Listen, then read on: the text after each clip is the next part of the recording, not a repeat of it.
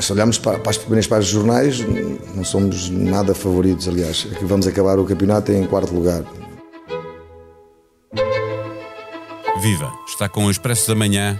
Eu sou o Paulo Baldaia.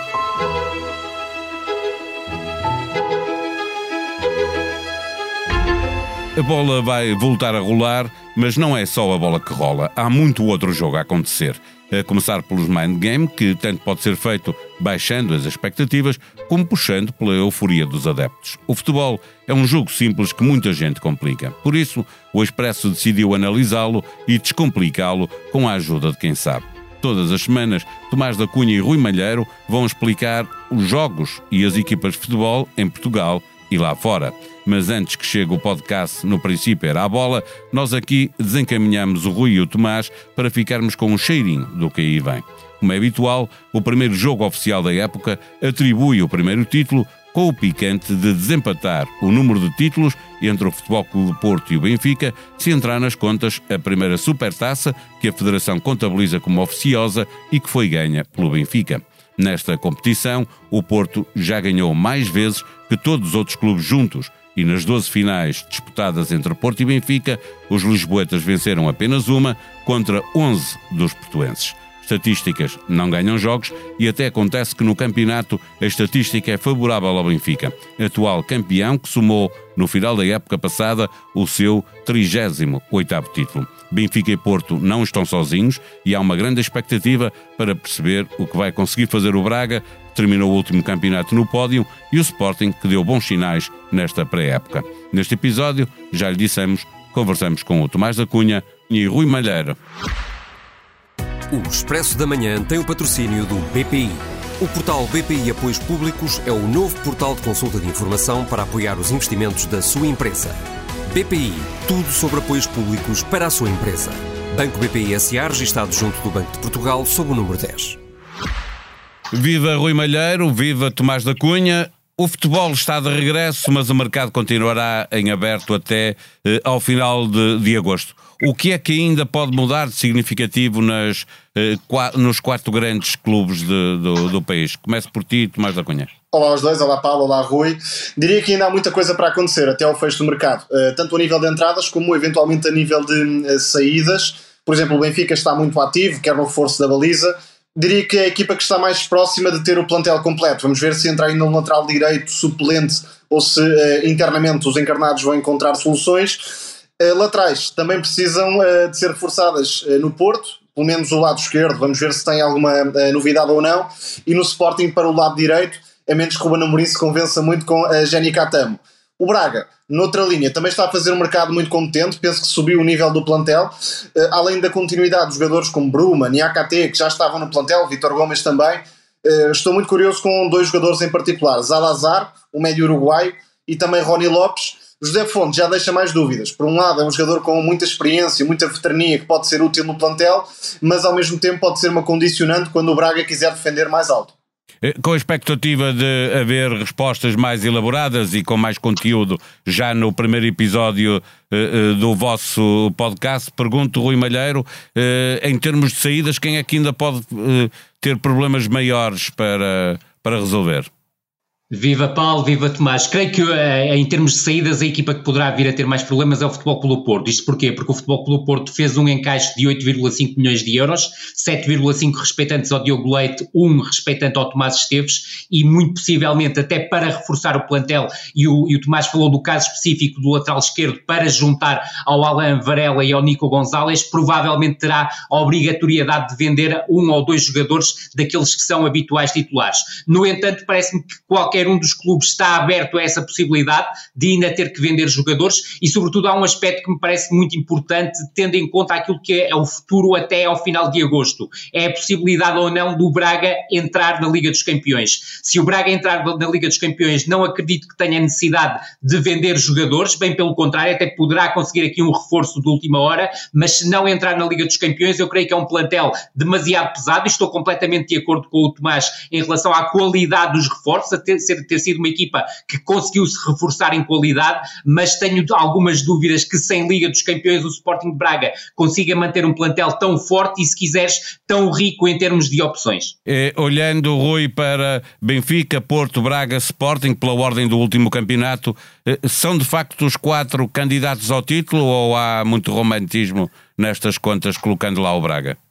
Há algum romantismo colocando o Braga, sobretudo se o Braga for à Liga dos Campeões, à fase de grupo de Liga dos Campeões, porque apesar do plantel ser rico, será difícil ser muito competitivo, ou seja, conseguir igualar em termos de resultados aquilo que fez em termos de campeonato a temporada passada, sendo uma equipa competitiva na Liga dos Campeões. No entanto, parece-me que o Sporting de Braga pode imiscuir-se na luta pelo título. No entanto, volto a frisar esse aspecto, creio que Benfica, Futebol Clube do Porto e Sporting partem à frente e, sobretudo, daquilo que vi da pré-temporada, creio que o Benfica e o Futebol Clube do Porto ainda precisam de fazer alguns ajustes, nomeadamente o Benfica na questão do lateral esquerdo, em que ficou claramente mais pobre, e a questão da titularidade do Jurasek pode ser complicada em termos de saída para jogo do Benfica e trabalho em espaços curtos, algo em que o Grimaldo era bastante forte.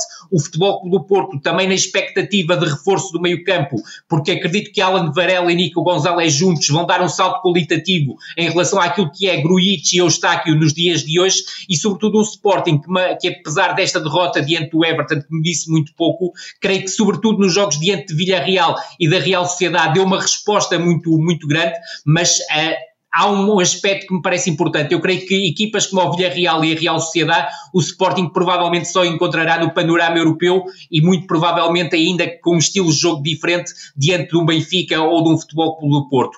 Portanto, são dois jogos que não são exemplo, mas a resposta que o Sporting deu nestes dois jogos foi extremamente positiva. Tomás da Cunha, olhando para o Braga, que na última época só claudicou mesmo no final, se o jogo na Luz tivesse sido outro, teríamos mais Braga até o fim, não é? E se está melhor o Braga, significa que é mais candidato do que era o ano passado? Olhando, sendo que os outros três são sempre candidatos, não é? Não creio. Acho que há dois desafios principais para o Braga. Um deles pode estar relacionado com a Champions, e concordo com o Rui, é uma carga competitiva de alto nível, que se calhar o Braga não vai conseguir corresponder, e depois há a questão de Artur Jorge ter mostrado algumas limitações na preparação estratégica dos jogos com as equipas da frente. É que o Braga tem o resto, ou seja, é uma equipa que por norma vai superiorizar-se a quase todas as equipas do campeonato, porque tem um potencial ofensivo extraordinário. Jogadores como Bruma, Ricardo Horta são garantia de golos, Rony Lopes pode juntar-se a esses dois. Só que depois, em duelos com outra dificuldade, é preciso mais treinador. E Artur Jorge, que merece completamente o benefício da dúvida para esta temporada, por aquilo que conseguiu fazer, penso que terá de dar um salto também para ajudar a equipa nesse tipo de duelos. Hora de Totobola, primeira competição já esta quarta-feira, e o vosso podcast quinta, já o primeiro episódio já está, para quem quiser ver, perceber o futebol e perceber como ele é um jogo simples, é disso que se vai tratar. Joga-se em Aveiro a Supertaça, e entre o campeão Benfica e o Porto, vencedor da taça, 1-2. Rui Malheiro. 2, aposto na vitória do Futebol Clube do Porto. Tomás da Cunha. Também estou de acordo, sobretudo pelo que vimos no último clássico e pela forma algo indefinida como o Benfica chega a este jogo. E primeira jornada do campeonato, na sexta-feira, na Pedreira, às 8h15, Braga recebe Famalicão. Tomás da Cunha. Sendo o Braga a equipa que vai estar a meio da eliminatória, pode ter mais dificuldades, mas claramente. Rui Malheiro? Também aposto no 1, creio que o Tomás toca num ponto essencial. O Braga está a meio da eliminatória e creio que poderá fazer alguma rotação na equipa. Acredito que o Famalicão poderá ser uma das equipas interessantes deste campeonato, mas muitos dos reforços estão a chegar agora nesta última semana e provavelmente ainda não estarão prontos para jogar em Braga. Sábado, o Sporting recebe em Alvalade o Vizela às 20h30. Rui Malheiro? O Sporting creio que irá vencer e até pode construir um resultado volumoso, e quando falo volumoso falo de um 3-0, por exemplo, será aqui o meu palpite. Vamos ver como é que o Sporting se vai debater contra uma equipa que provavelmente se vai apresentar num bloco mais baixo do que o Vizela se apresentou na temporada anterior, e as dificuldades que o Sporting terá em chegar ao primeiro golo. A partir do primeiro golo, creio que o Sporting tem todas as condições para desbloquear o resultado e alargá-lo, sobretudo contra uma equipa que, do meu ponto de vista, chega já com muitas interrogações neste início de temporada. Tomás da Cunha? De acordo, 1, e subscreva a explicação do Rui. No domingo não há jogos grandes, na segunda-feira, véspera de um feriado, o Futebol Clube do Porto vai até Moreira de Cónegos defrontar o Moreirense às 18h45. Tomás da Cunha. Vitória do Porto 2, sendo o Moreirense uma das equipas que deixa alguma curiosidade, porque Rui Borges mantém o plantel e a linha geral daquilo que fez Paulo Aldo. Rui Malheiro. O jogo da Taça da Liga foi muito interessante para o Moreirense, deu sinais muito positivos, no entanto a vitória será, do meu ponto de vista do Futebol Clube do Porto, com alguma facilidade até, portanto 2. 2 horas mais tarde, no Bessa, o Boa Vista recebe o Benfica. Rui Malheiro. 2, ainda que admita que o Benfica possa ter alguma dificuldade até com o próprio terreno do jogo. Vamos ver em que condições se apresentará o estádio do Bessa. Em termos de qualidade individual entre as duas equipas, o Benfica é claramente superior. Em termos de qualidade coletiva, o Boa Vista mantém alguns dos traços genéricos da equipa no ano passado. Foi uma equipa tremendamente competitiva, mas creio que a qualidade coletiva do Benfica, mesmo num jogo em que pode faltar algum tipo de espaços, não vai deixar que o Benfica deixe de vencer o jogo. Mais da Cunha? Penso que o desfecho da Supertaça pode interferir de alguma forma com o que vai acontecer em termos de carga mental para o Benfica, positiva ou negativa, logo veremos, mas penso que também vão começar a ganhar os campeões nacionais. E finalmente, os dois com a equipa da Tribuna Expresso, o Diogo Pombo vai estar convosco semanalmente, é sobre o futebol jogado. O que é que querem que seja este podcast? E já agora ele vai ser possível ouvi-lo, o primeiro episódio, na quinta-feira, mas presumo que depois será outro dia, não? Ou será noutros dias. Sim, será normalmente no final de uma jornada ou então juntando uma jornada e uma jornada de Champions.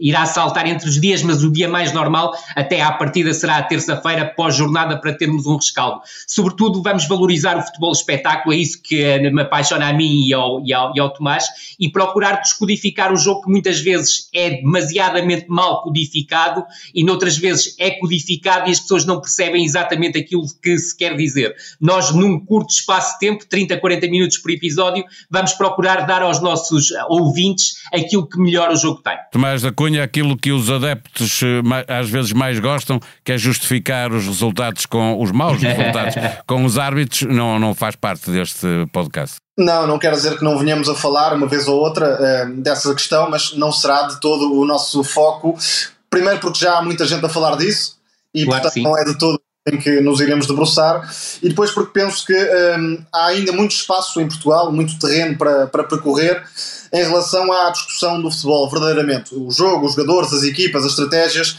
e penso que é a nossa ideia, somos pessoas que estamos alinhadas nesse pressuposto, e por isso é isso que queremos com este podcast, valorizar claramente a discussão e trazer pessoas, se calhar, para a causa. Não sendo o objetivo, pode ser que aconteça se a coisa correr bem. Verdade. Os adeptos do futebol ficarão com certeza a ganhar e a perceber melhor um bocadinho este jogo, como vocês dizem, é simples. Boa sorte para o No Princípio. Muito obrigado, Paulo. Obrigado. Em agosto, a aposta é em Boa Cama, Boa Mesa. Há uma nova praia fluvial no Alentejo. A Albergaria dos Fusos é inaugurada este fim de semana.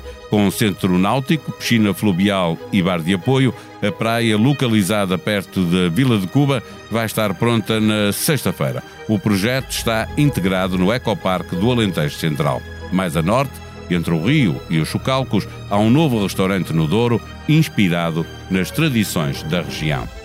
Piqueniques e vinhos complementam a experiência. O Quinta de São Luís tem como chefe Vítor de Oliveira e já aceita reservas. Aproveite para visitar a página de podcasts do Expresso e da SIC, descubra os seus podcasts favoritos, assine-os e receba um aviso sempre que sair um novo episódio. Na aplicação que tem no seu telemóvel, comente e avalie o Expresso da Manhã, ajude-nos a fazer melhor o que fazemos para si. A sonoplastia deste episódio foi de João Luís Amorim.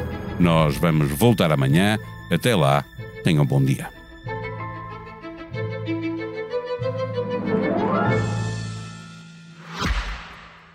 O Expresso da Manhã tem o patrocínio do BPI.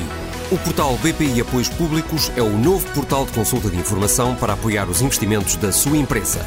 BPI, tudo sobre apoios públicos para a sua empresa. Banco BPI S.A. registado junto do Banco de Portugal sob o número 10.